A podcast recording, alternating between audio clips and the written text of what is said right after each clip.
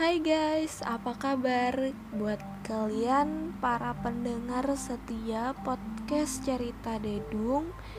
Kali ini gue bakal minta maaf dulu ke kalian para pendengar setia gue karena udah lama banget gue nggak nge-upload segmen-segmen di podcast gue karena kemarin gue lagi sibuk ujian prepare sana sini. Terus yang kedua lagi galau karena pilihan PTN terus yang ketiga memang gue lagi sibuk biasa lah ya gue kan anaknya organisasi banget. Terus yang terakhir ya karena emang gue lagi menyesuaikan schedule gue dengan belajar jadi podcast ini agak gue kesampingkan agak gue nomor kesekian karena ada hal yang harus gue targetkan dan harus tercapai di beberapa bulan terakhir. Nah, di podcast kali ini gue bakal sharing ke kalian gimana perjuangan gue menyelesaikan pendidikan dari SD, SMP, dan SMA sampai sekarang gue hampir dikit lagi gue statusnya berubah jadi mahasiswa. Nah, tentu buat gue sampai ke titik ini itu enggak semulus yang di pikiran kalian. Dan gue yakin sih setiap orang pasti punya masalah yang berbeda-beda, termasuk gue dan kalian harus tahu karena gue anak tunggal ya you know lah ya kalau anak tunggal itu antara disayang kali sama ya gitulah. Tapi syukurnya orang tua gue sayang banget sama gue sampai gue mau ke mana-mana juga ya harus dapet izin dulu dari orang tua gue. Kalau enggak ya enggak gue nggak boleh pergi gitu dari SD gue tuh pengen banget ngerasain sekolah swasta. Ya gue nggak tahu sih kenapa dari dulu gue pengen banget sekolah di swasta. Bukan karena biayanya tapi gue ngerasa ada yang beda gitu dari sekolah negeri dan sekolah swasta. Pada saat itu gue pengen banget buat ngerasain jadi santri. Ya otomatis tamat SD gue pengen ngelanjutin ke pesantren. Nah ketika gue kelas 6 seru tuh kan teman-teman gue pada nanyain lanjut mana? Nanti sekolah di mana? Nanti uh, udah ada planning belum mau ke mana mau ke mana? Ya gue dengan polosnya jawab nggak tahu dong.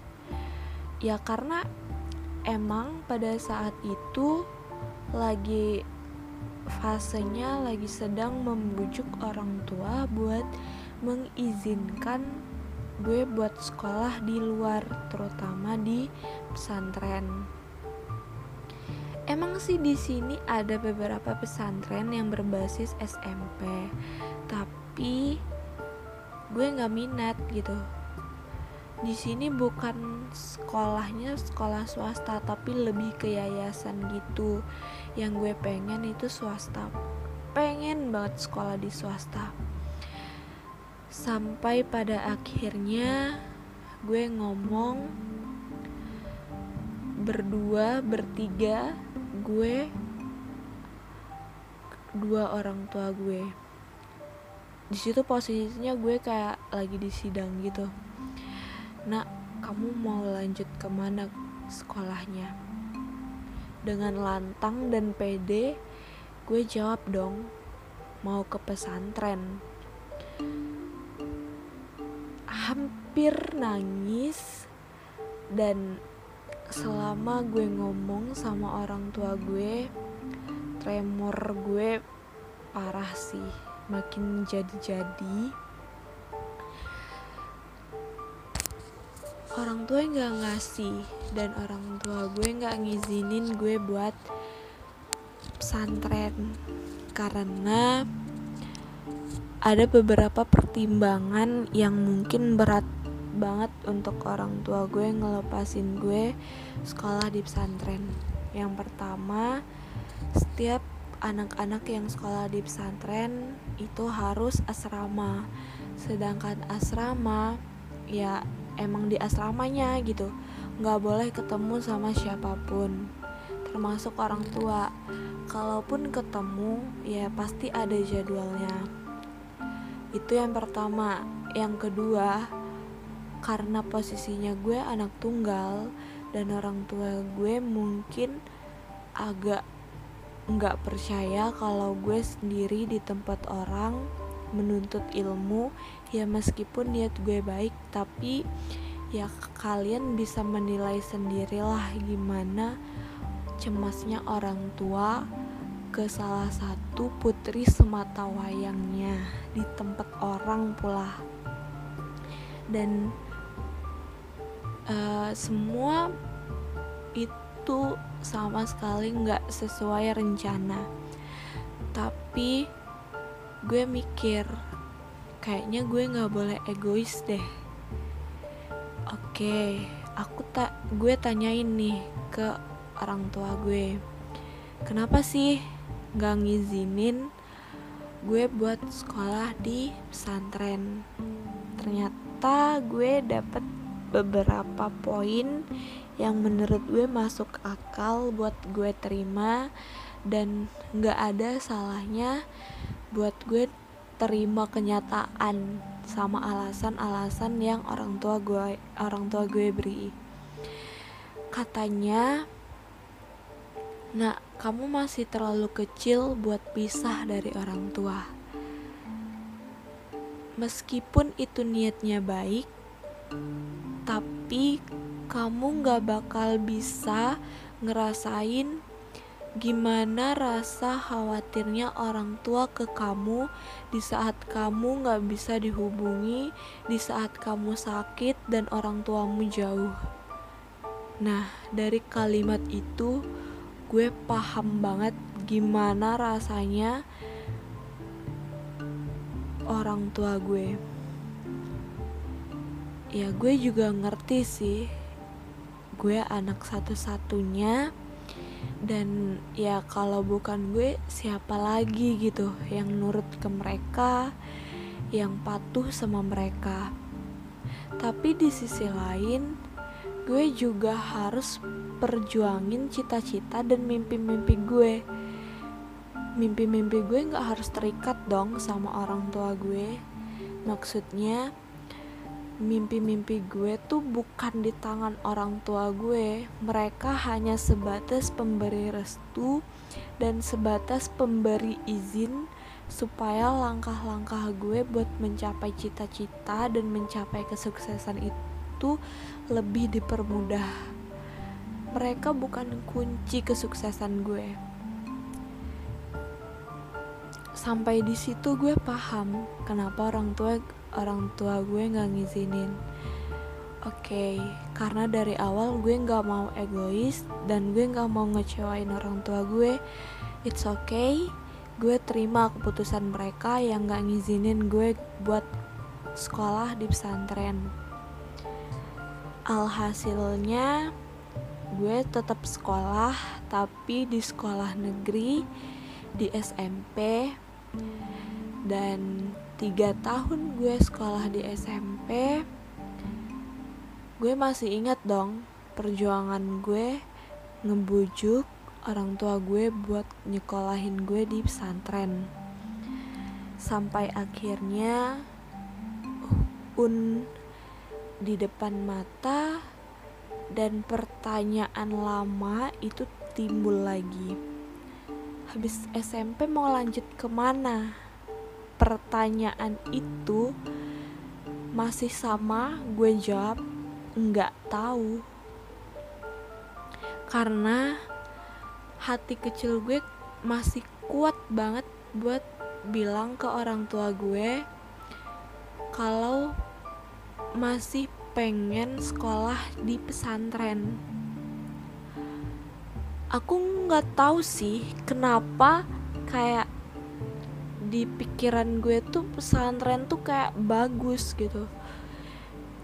Pada saat itu ada beberapa temen SD gue yang sekolahnya di pesantren. Mereka sekolah di pesantren tapi bukan atas dasar keinginan mereka sendiri tapi atas dasar keinginan orang tua. Nah di situ gue kayak merasa boleh nggak sih kita tukeran posisi gue berada di posisi lo dan lo berada di posisi gue? Apa yang gue inginkan itu atas dasar keinginan gue sendiri tanpa paksaan orang lain. Tetapi gue nggak bisa dapetin itu. Sedangkan lo itu bukan dasar keinginan lo tapi lo dapetin itu. Nah sampai akhirnya tamat SMP gue kembali bujuk orang tua gue buat kuliahin eh maksudnya buat sekolahin gue di pesantren. Pada saat itu bersamaan dengan pendaftarannya Madrasah Aliyah Negeri Insan Cendekia tuh gue ikut tes itu karena gue mikir satu-satunya cara gue buat sekolah di luar dan sekolah yang berbasis pesantren itu adalah gimana caranya gue bisa lolos di Man IC ini.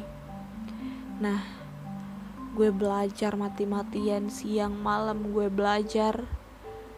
Pada saat itu tesnya diadakan di tempat gue dan ada beberapa teman gue yang ikut daftar dan ikut tes gue belajar siang malam. Gue belajar pengetahuan umum pelajaran biasa. Pokoknya gue berusaha banget gimana caranya gue buat bisa lulus di situ. Sampai di hari pengumuman gue shock. Wah nama gue nggak ada. Pupus dong harapan gue buat sekolah di pesantren pada saat itu gue masih penasaran apa sih yang bikin nilai gue tuh nggak cukup dan gak keterima di men IC dan gue baru sadar kalau misalnya anak-anak yang masuk ke man IC itu diprioritaskan adalah anak-anak yang berasal dari MTS dan punya nilai bahasa Arab yang tinggi. Sedangkan gue posisinya sekolah di SMP dan sama sekali nggak tahu bahasa Arab. Nah, gue sadar sampai situ. Kayaknya gue nggak jebol karena ini deh alasannya. Terus gue bilang lagi sama orang tua gue pokoknya gue tetap kekeh pengen sekolah di luar sekolah pesantren harus gitu. Sampai pada titik ayah gue bilang ayah sih ngebolehin aja. Kamu sekolah di mana aja asal bener. Tapi harus ingat satu hal. Kalau semisalnya mama nggak ngizinin ya kamu nggak boleh dan gue udah tahu jawaban dari uh, mama gue pasti nggak boleh. Ya karena emang dari awal sulit buat gue ngedapetin restu dari orang tua gue terutama mama. Terus gue coba deh ngalah lagi sama orang tua dan keadaan karena gue mikir ini pasti jalan terbaik buat gue dan jalan terbaik juga buat orang tua gue. Dan gue masih sama mikirnya gue nggak boleh egois. Karena di sini kalau gue egois gue bakal ngecewain semua pihak terutama diri gue sendiri. Kemudian masuklah dan daftar gue di SMA SMA nya ada di sini. Tiga tahun gue di SMA dipertemukan dengan circle pertemanan yang baru dipisahkan oleh jarak dan waktu dengan teman-teman lama gue lalu dipertemukan pula dengan orang-orang yang baik. Sebenarnya gue mau cerita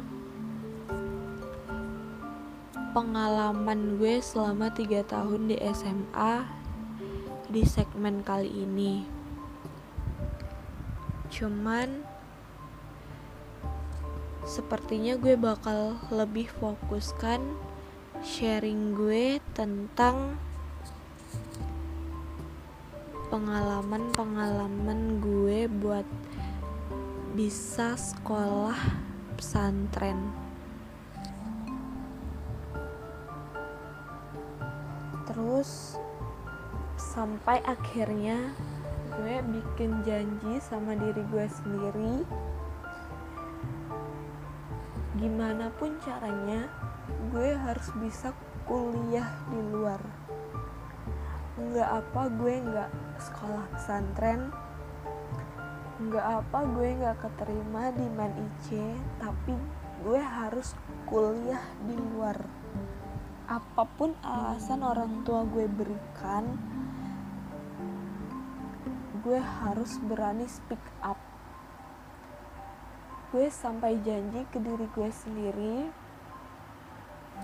jika seandainya gue nggak dibolehin buat kuliah di luar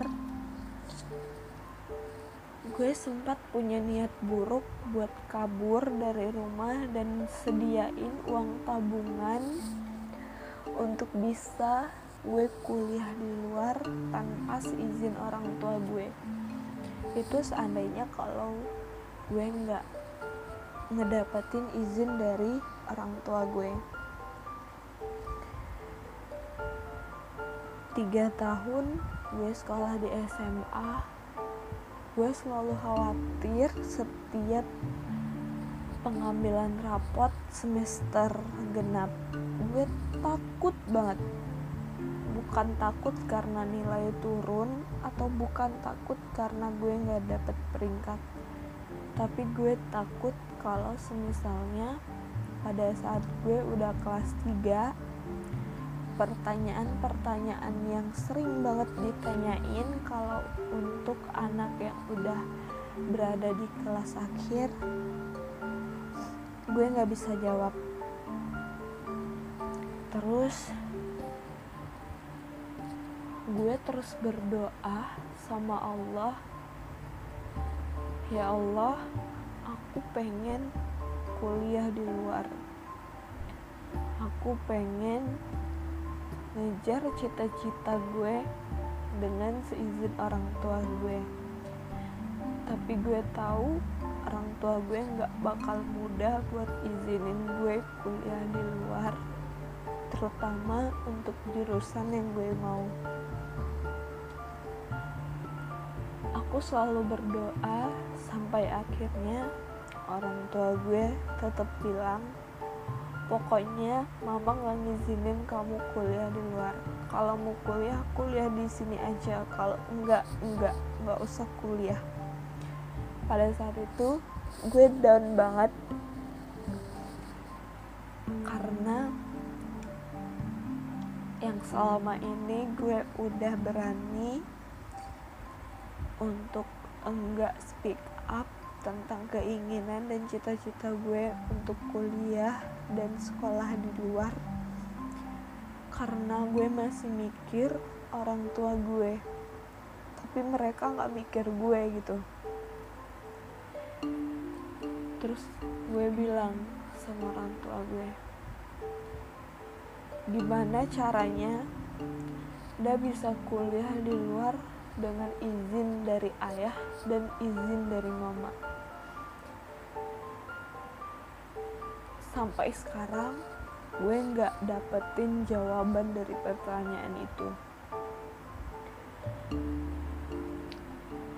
karena gue terus berdoa sama Allah dan gue terus sholat. Gue tikung di sepertiga malam.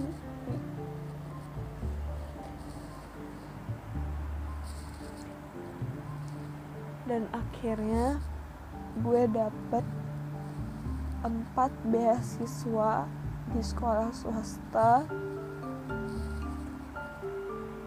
Dan pada saat itu gue emang sama sekali nggak ngasih kabar ke orang tua gue kalau misalnya gue udah dapet empat beasiswa.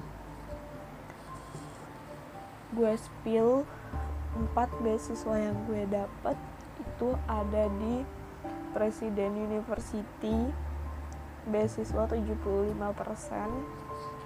terus di Universitas Harapan Bangsa beasiswa 100% di Politeknik Prima itu beasiswa 75%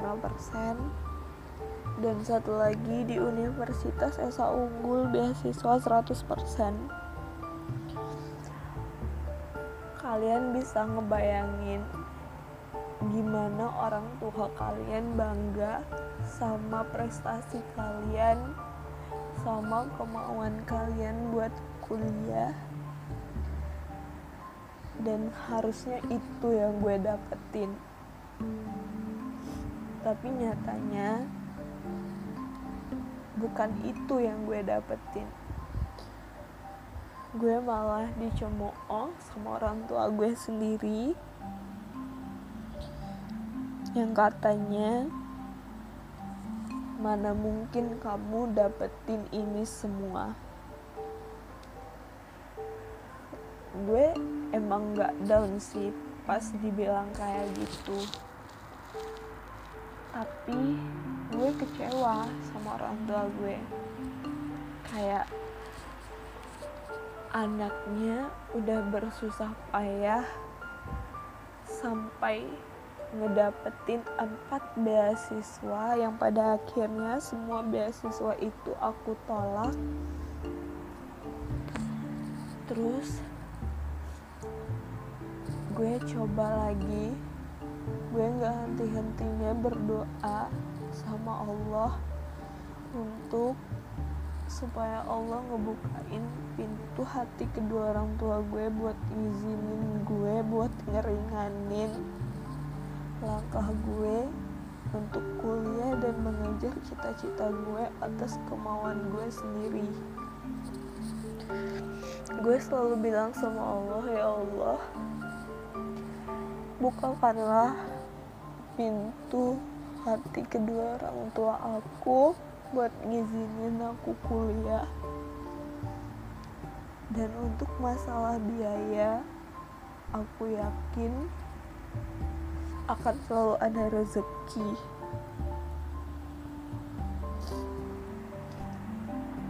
Pada saat itu nggak ada yang jadi support system aku cuman diriku sendiri yang mampu menguatkan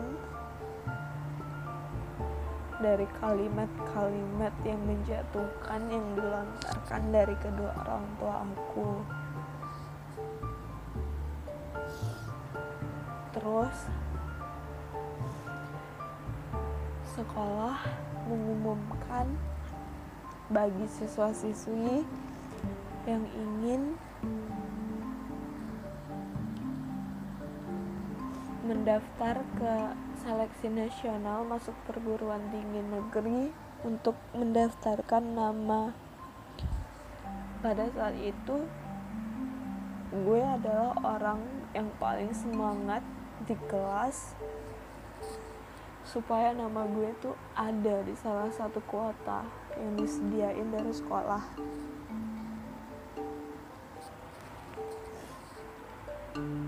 Gue langsung prepare gue hitung sendiri nilai rata-rata gue cari sendiri fakultas yang sesuai sama jurusan gue dan yang sesuai sama passion gue. Dan gue cari kampus mana yang pas dan cocok untuk gue yang sekiranya gue bakal keterima di SNMPTN karena beberapa faktor.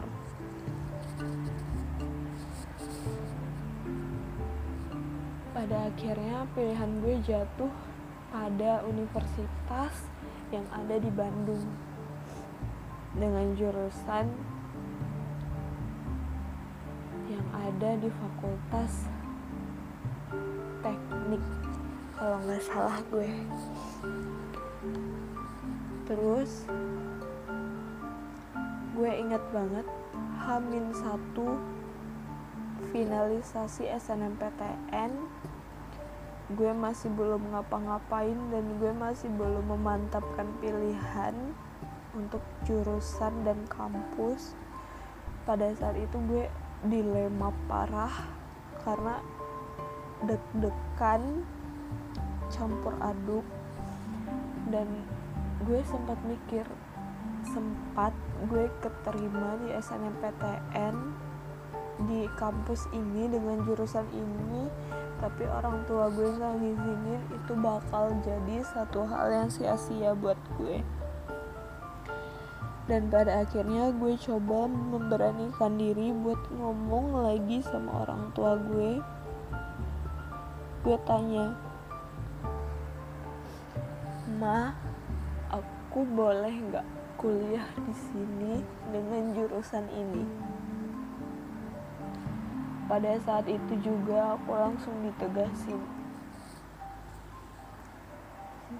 Lebih baik nggak usah kuliah di sini dan nggak usah ambil jurusan itu.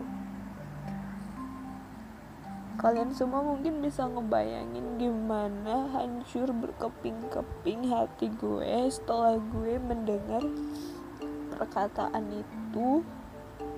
Dan gue seolah-olah dikejar waktu karena Hamin satu gue belum ngapa-ngapain.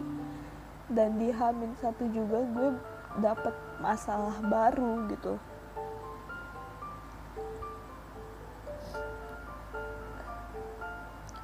Pada akhirnya orang tua gue bilang kamu kalau mau kuliah kuliahnya harus ikut persyaratan dari mama. Ada beberapa persyaratan. Yang pertama kalau mau kuliah paling jauh di Jogja. Kalau nggak mau di Jogja di Riau.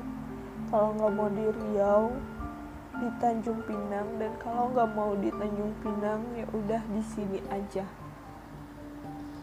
Itu syarat yang pertama. Syarat yang kedua kamu nggak boleh ambil jurusan itu. Jurusan yang gue mau itu ada jurusan boga jurusan hukum tapi orang tua gue nggak ngizinin gue buat ambil kuliah jurusan itu. Karena apa? Karena mereka maunya aku jadi PNS dan yang mereka tahu PNS harus jadi guru atau enggak orang yang kerja di kantoran.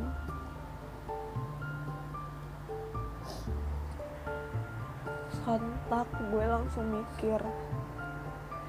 Kalau gue jadi guru atau gue kerja di kantoran sebagai PNS itu bukan passion gue. Ya sama aja dong. Gue buang-buang waktu gue buat mengisi hal-hal yang gak gue suka. Karena gue pernah baca sesuatu yang jika dilakukan dengan hobi itu bakal terasa sangat seru, sangat asik.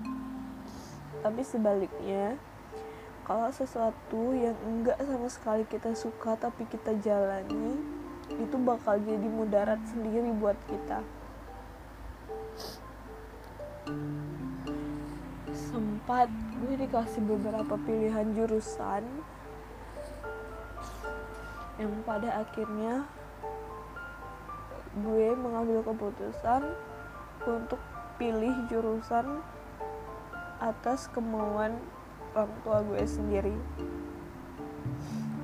Dan di Hamin satu pengumuman di Hamin satu finalisasi SNMPTN gue diberi kabar yang sangat mengejutkan menurut gue. Karena pada saat itu gue langsung disuruh ambil pilihan di UGM dengan jurusan pariwisata gue udah tahu sih kalau gue nggak bakal keterima di SNMPTN sebenarnya bisa aja keterima tapi bukan di UGM karena gue tahu saingan di UGM tuh bukan main-main. Dan rata-rata nilainya juga tinggi. Dan gue sadar diri nilai rapat gue nggak setinggi anak-anak yang juara tapi seenggaknya nilai rapat gue stabil nggak turun-turun banget. Sampai akhirnya pengumuman SNMPTN udah keluar dan hasilnya gue dapat barcode merah yang artinya gagal. Dan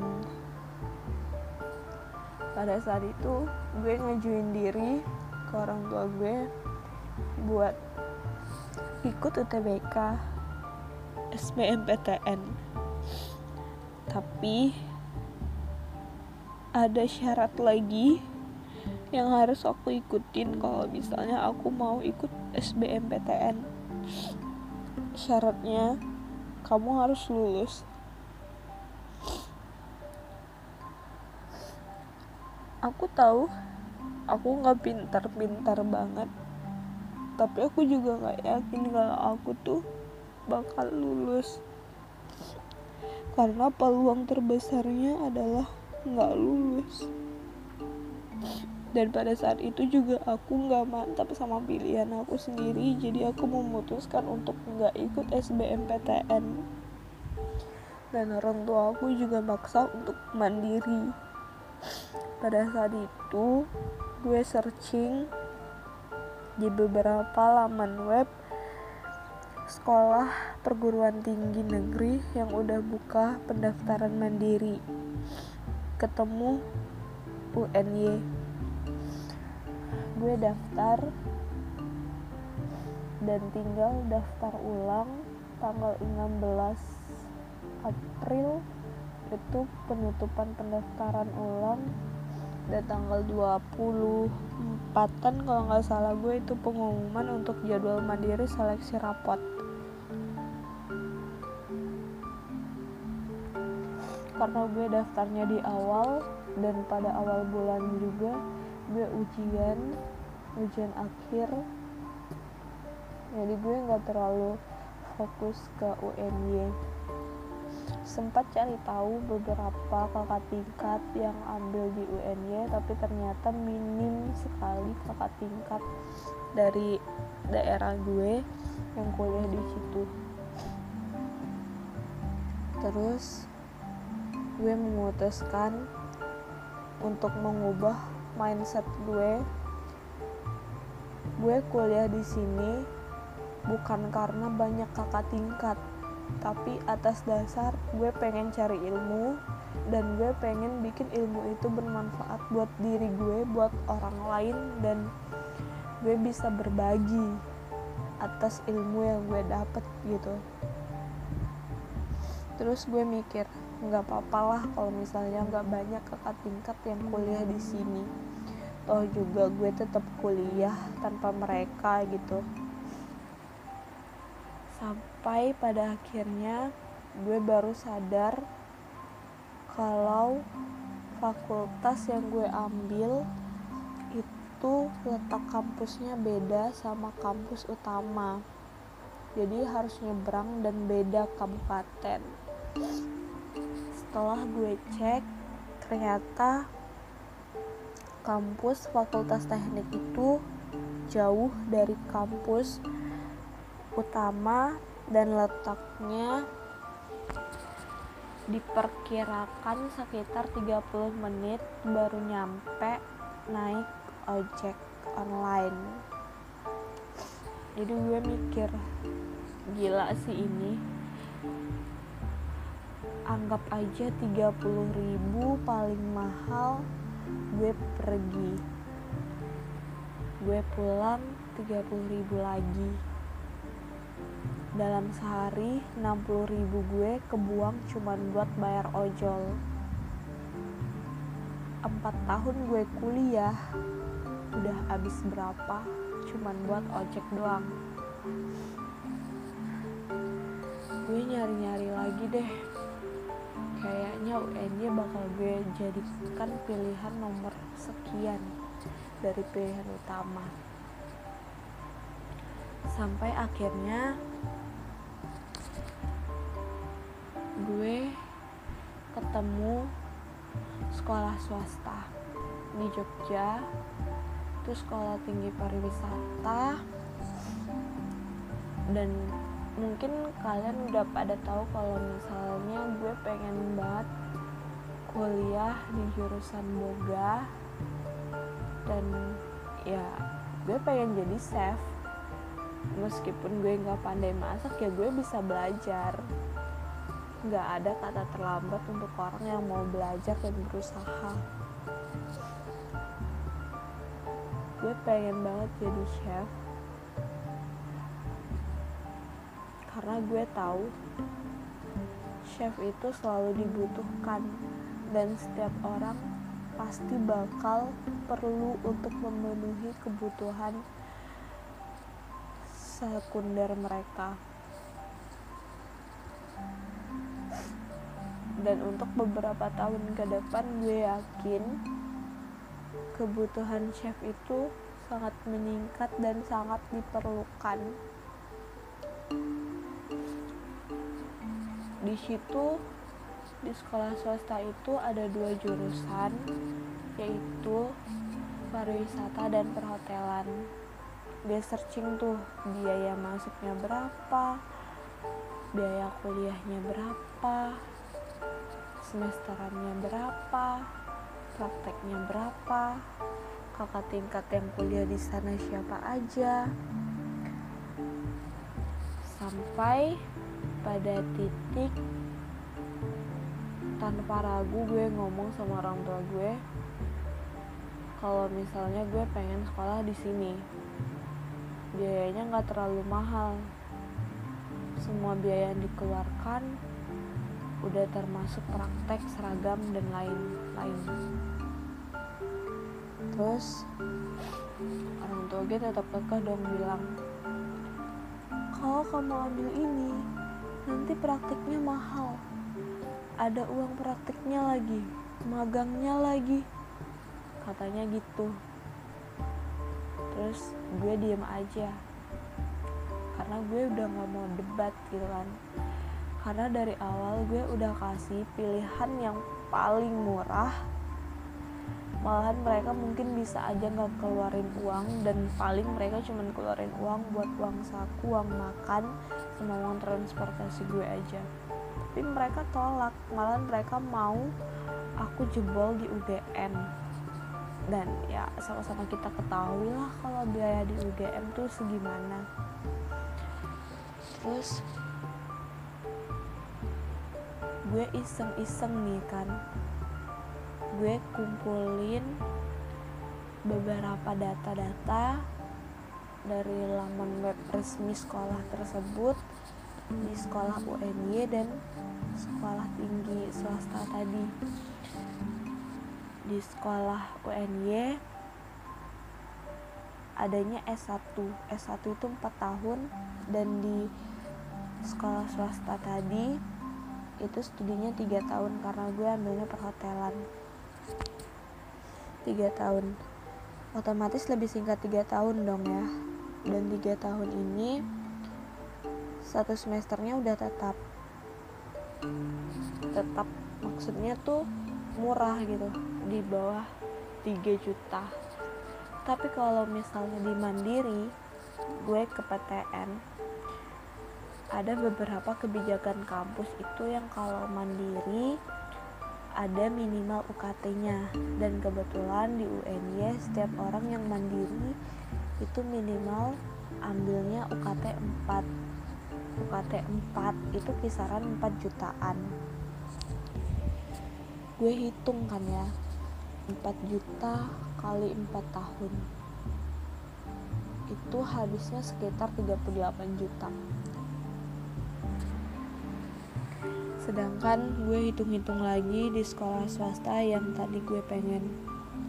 15 juta uang pembangunan terus 2 juta semesteran. Kayaknya lebih irit deh yang di swasta. Gue mikirnya gue mikirnya kayak gitu. Dan benar aja pas dihitung-hitung selisih hampir 12 juta dari kedua sekolah PTN sama swasta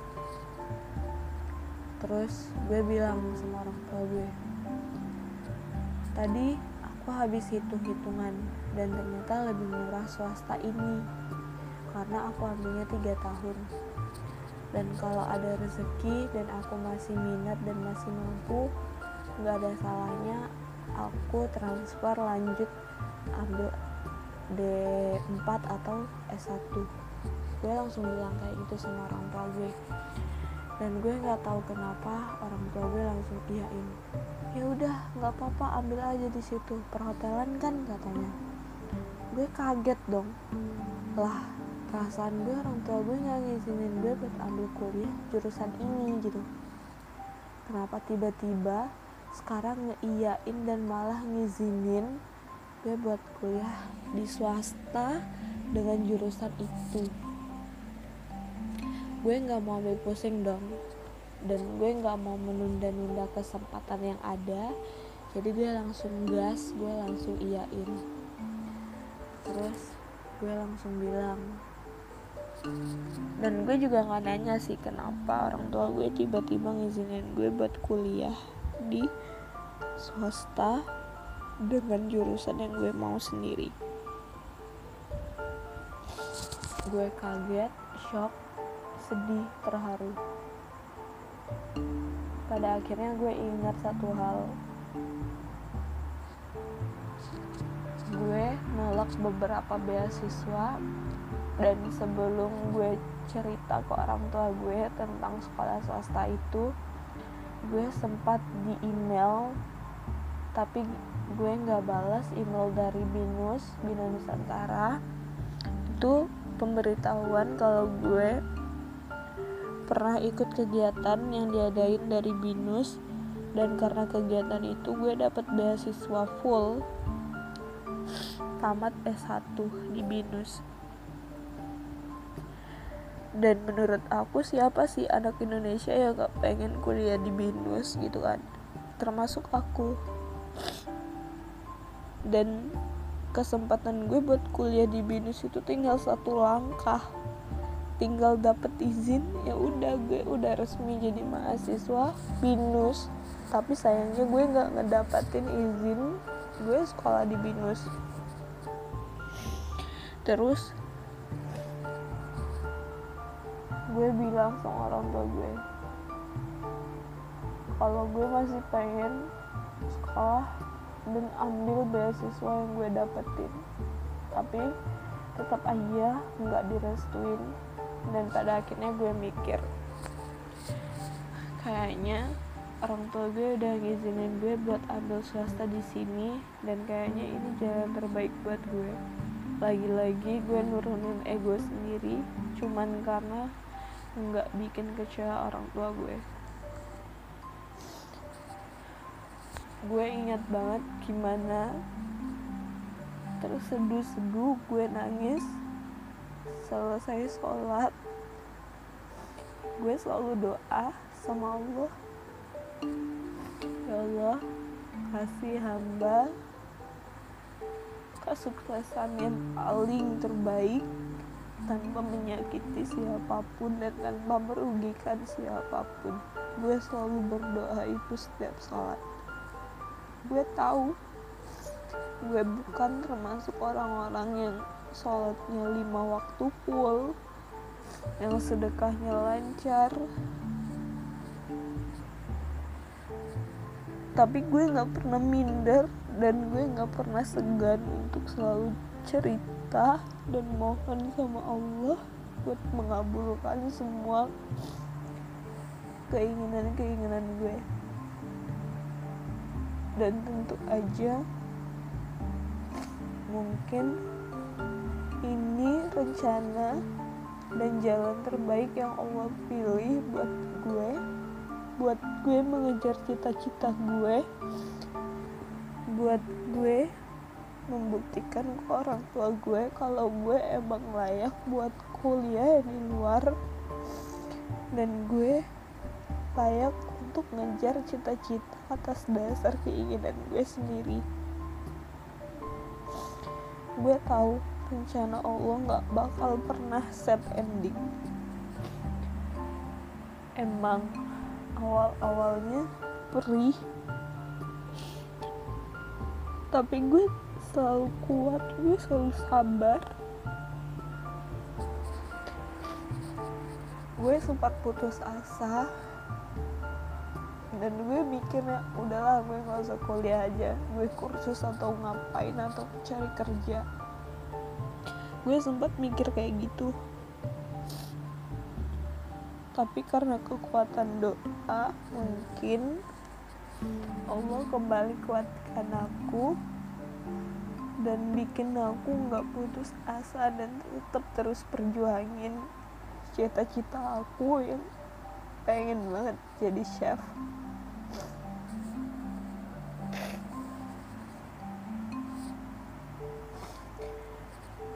ketika gue diizinin buat kuliah ambil jurusan boga gue langsung nangis gue langsung terharu karena gue masih gak nyangka orang tua gue ngizinin gue buat kuliah itu yang dari awal gue gak dibolehin. Tapi ternyata Allah dengar semua doa-doa gue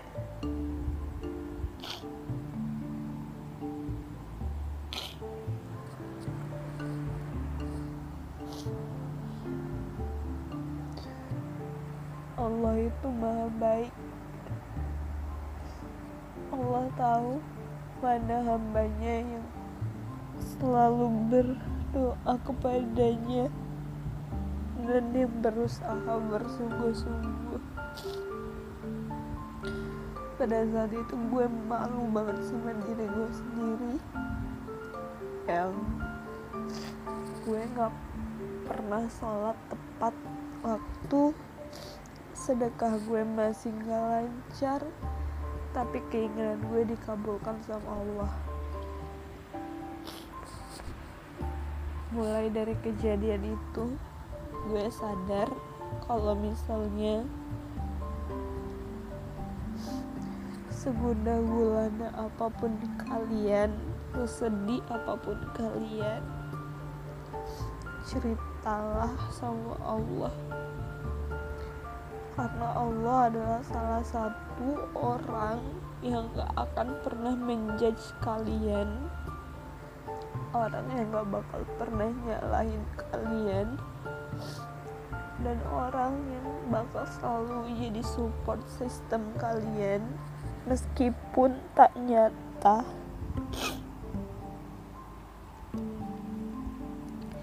Dan sampai sekarang gue masih gak nyangka kalau sebentar lagi gue bakal kuliah dengan jurusan yang gue mau.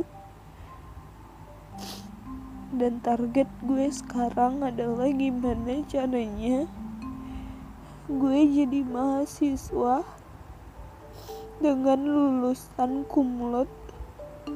Dan gue bakal pakai topi chef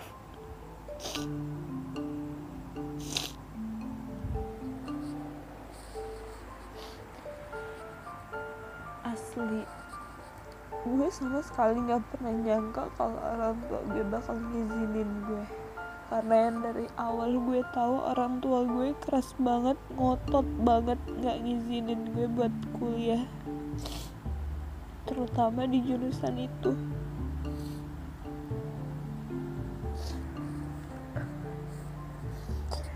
Dan sekarang gue percaya kekuatan doa gak akan ada yang bisa mengalahkan. Gue sempat bosan dan gue sempat capek ngerasa aku selalu berdoa ini ini ini tapi gak pernah Allah kabulin. Gue ngerasa seperti itu tapi ternyata gue salah. Allah punya rencana yang lebih indah buat gue. Dan mungkin gue nolak lima beasiswa yang gue dapetin itu juga rencana dari Allah.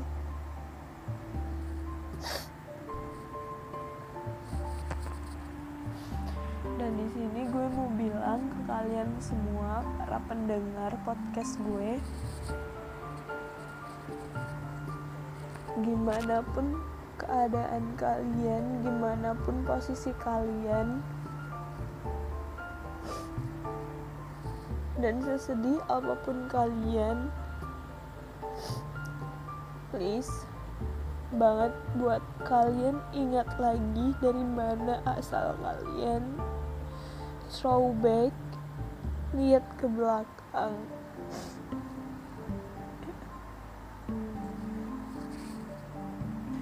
Terus perjuangin doa-doa kalian karena kita nggak tahu doa mana yang bakal Allah kabulin. Dari sekian ribu banyak doa-doa yang diucapkan setiap sholat. Dan gue juga mohon bantuan doa kalian buat gue bisa mengejar cita-cita gue dengan lancar tanpa satu hambatan apa pun. Dan gue juga bakal ngedoain kalian orang-orang baik yang selama ini udah mau denger keluh kesah gue udah mau denger cerita gue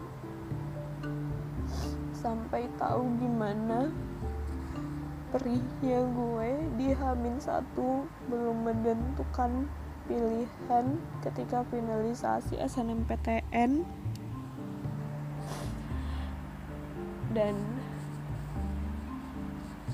gue tunggu buat kalian temen-temen gue yang ikut SBMPTN ataupun tes-tes yang lainnya gue tunggu kabar baik dari kalian.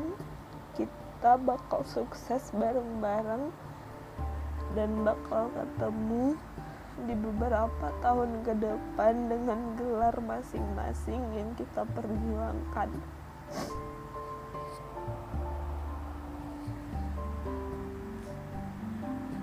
Gue yakin banget kita sama-sama bisa sukses dengan jalan dan cara kita masing-masing jadi jangan pernah kalian iri sama kesuksesan orang lain ataupun kalian iri dengan kebahagiaan atas pencapaian orang lain.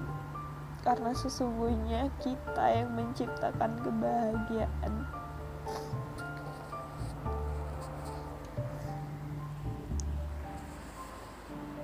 Mungkin podcast di episode cerita gue cerita dari hati.